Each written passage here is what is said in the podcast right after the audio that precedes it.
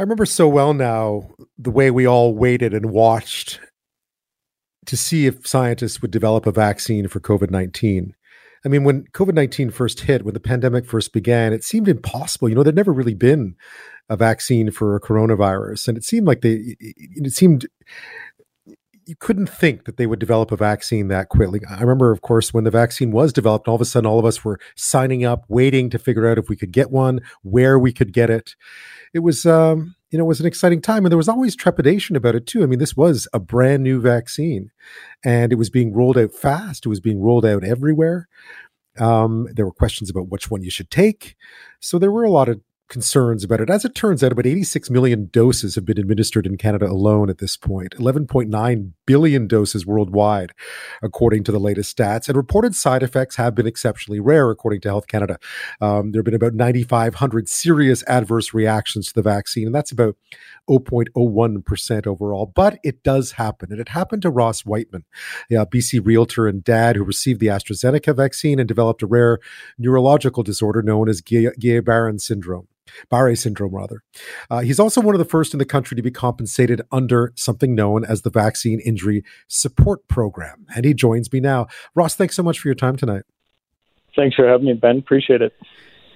I, I was just thinking back uh, when I was getting ready to talk to you, and I was thinking about those days just before leading up to getting the vaccine, and just how I think how you know everyone was a bit apprehensive, but also really excited to get it done because it felt like it was going to be the key to freedom. How did you feel about it in those weeks leading up to to going for your first shot?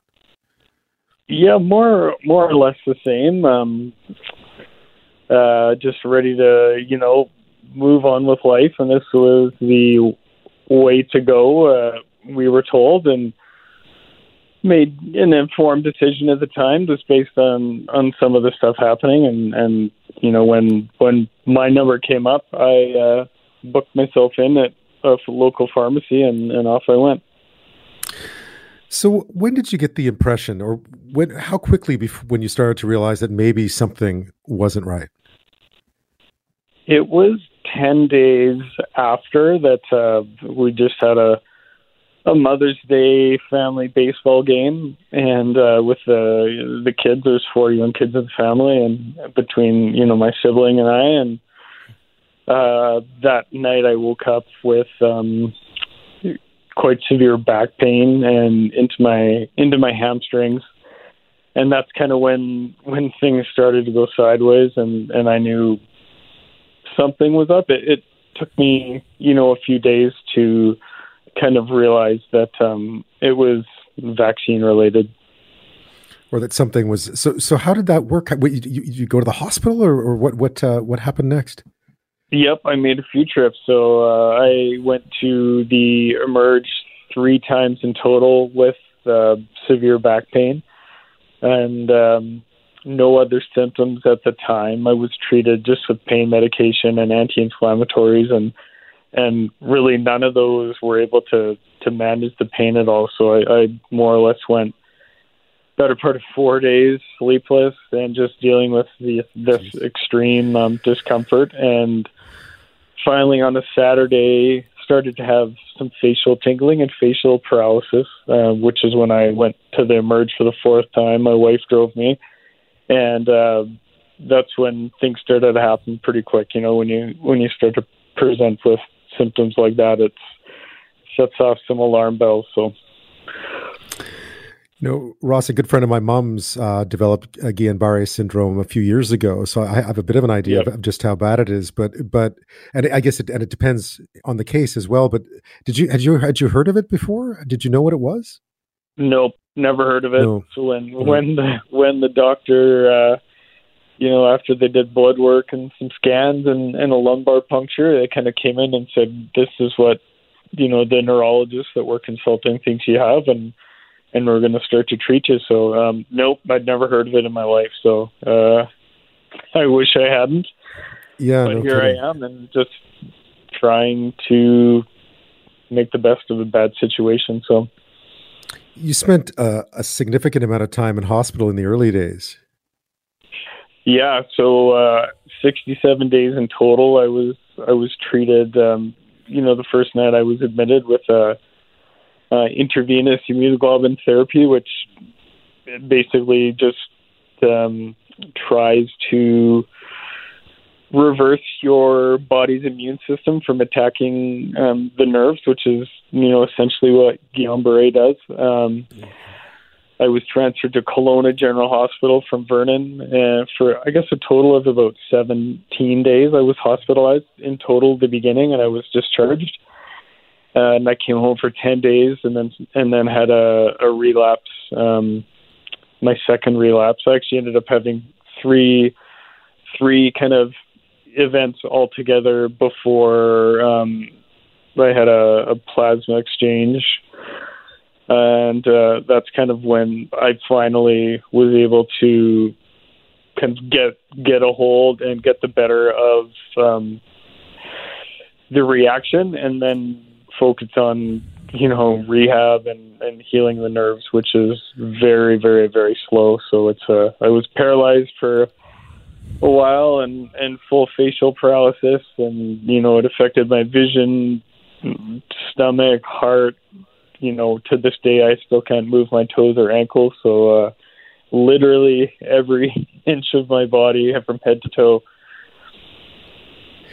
It sounds, you know, and, and, you're still you're still recovering, right? I mean, this is an, and and you're an, you're a really active guy, and you're two kids. You're you know, a realtor, uh, you know, worked out. I mean, this was a this must have been a complete shock to the system, obviously yeah, it's uh, you know, I've been healthy my whole life and I've never had never had anything like this happen to me before, so it's been it uh, absolutely has been a challenge and um you know, I'm thankful that I was healthy and fit going into it. And it's you know, this although a different type of training and a different purpose. Obviously, uh, originally it was just for maintenance, and now it's trying to get myself back to where, or some version of what I was before. But um, much of my life now is all oriented around you know rehabilitation and trying to get stronger.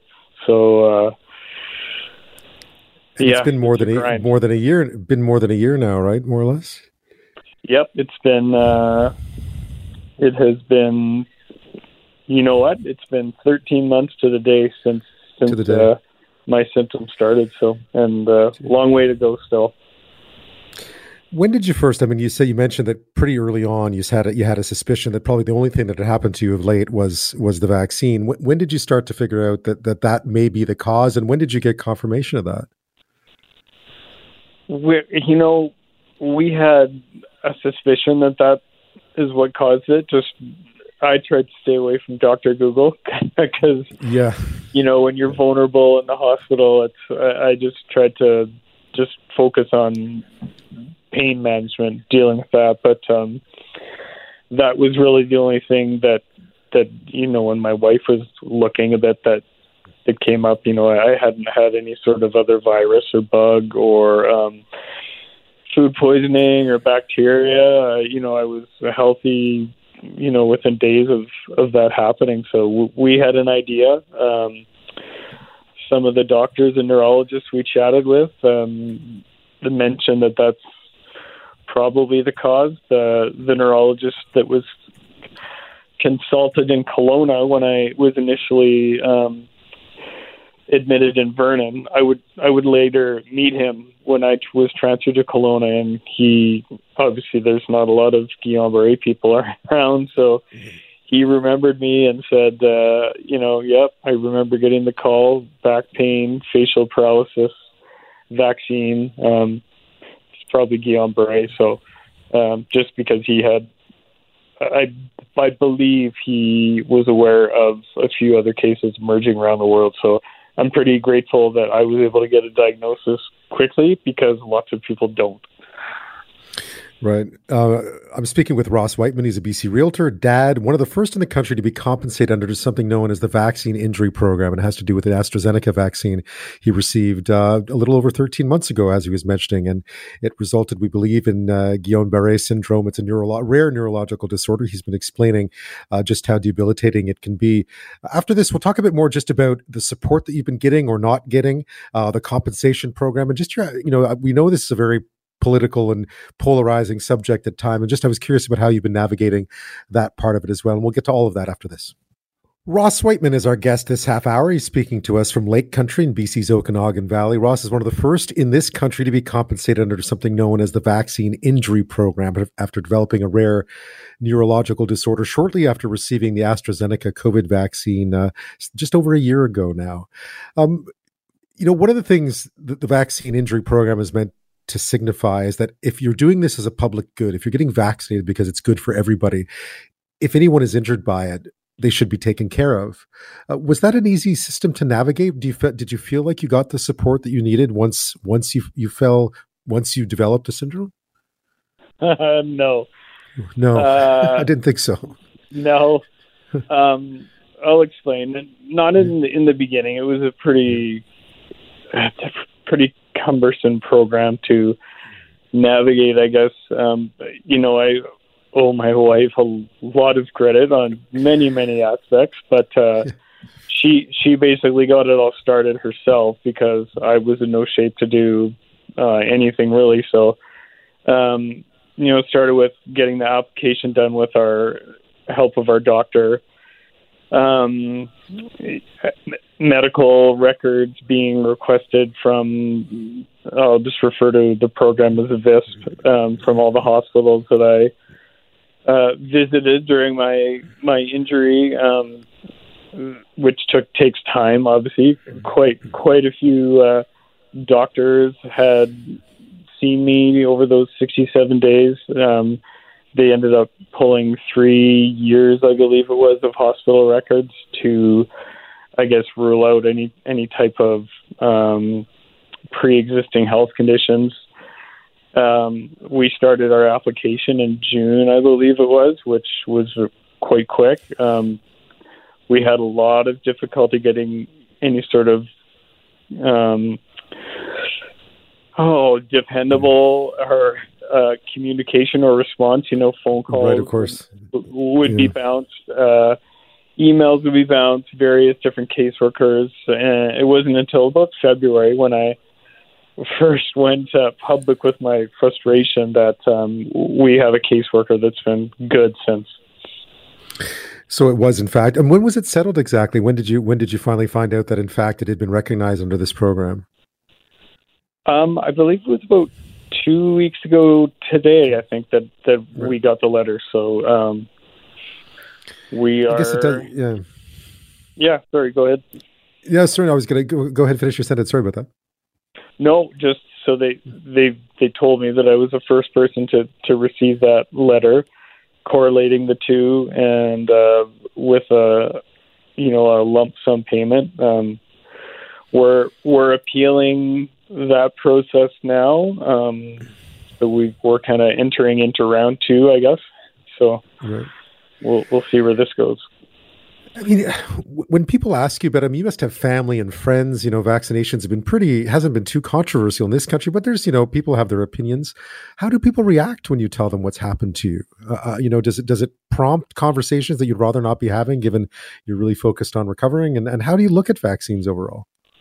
No, I'm happy to have conversations. That that's one thing I've enjoyed in a way is, is, uh, talking to, to more people about their experiences and and support and their frustrations. I mean, to be totally honest with you, I would say nine times out of ten when my injury comes up with someone, it's mostly always followed by they have a friend or a family member that's been dealing with, you know, uh, myocarditis or other um, serious neurological issues or or something that they're struggling to find a diagnosis for or you know vertigo or whatnot so it's it's uh, i'm a bit of a lightning rod for the conversation i'm sure I'm yeah sure. especially with some I mean, of the hardware i wear but uh it's uh, yeah. uh, unfortunately um i think i don't I don't know if people realize how common it is or how many of them are being reported at this point. Yeah, I mean, I mean, I guess we can look at the statistics. Of, I mean, you're, you're proof that uh, that, uh, that there are always exceptions to every to every norm, right? Um, what do you how do you feel about vaccines in general now? I mean, how do you feel overall about? I'm sure you get asked this too. Yeah, I do. Um, you know, at this point, I haven't had to face another one. I'm I'm obviously not getting another one. Um, the medical health officer in British Columbia um, early on reviewed my incident and and found no reason I I shouldn't get another uh, dose, which uh, I politely declined. But um, I'm certainly not uh, against vaccination, and I don't don't like the term anti-vax. I find that a very uh, not whether it's derogatory or not, but stereotype. Stereotype. I'm just I'm not an advocate or advocating people to go get a COVID nineteen vaccination. I, I just hear too many stories. So as far as you know, childhood stuff, I'm I don't think we're too worried about that with our kids coming up. Yeah, you can do that. So what? What now? I mean, you're just trying. I, I mean, I, I've I've seen some of the videos. I guess you're just really trying. Yeah. I mean, what does a good day look like? You're just trying to get yourself back on your feet, literally.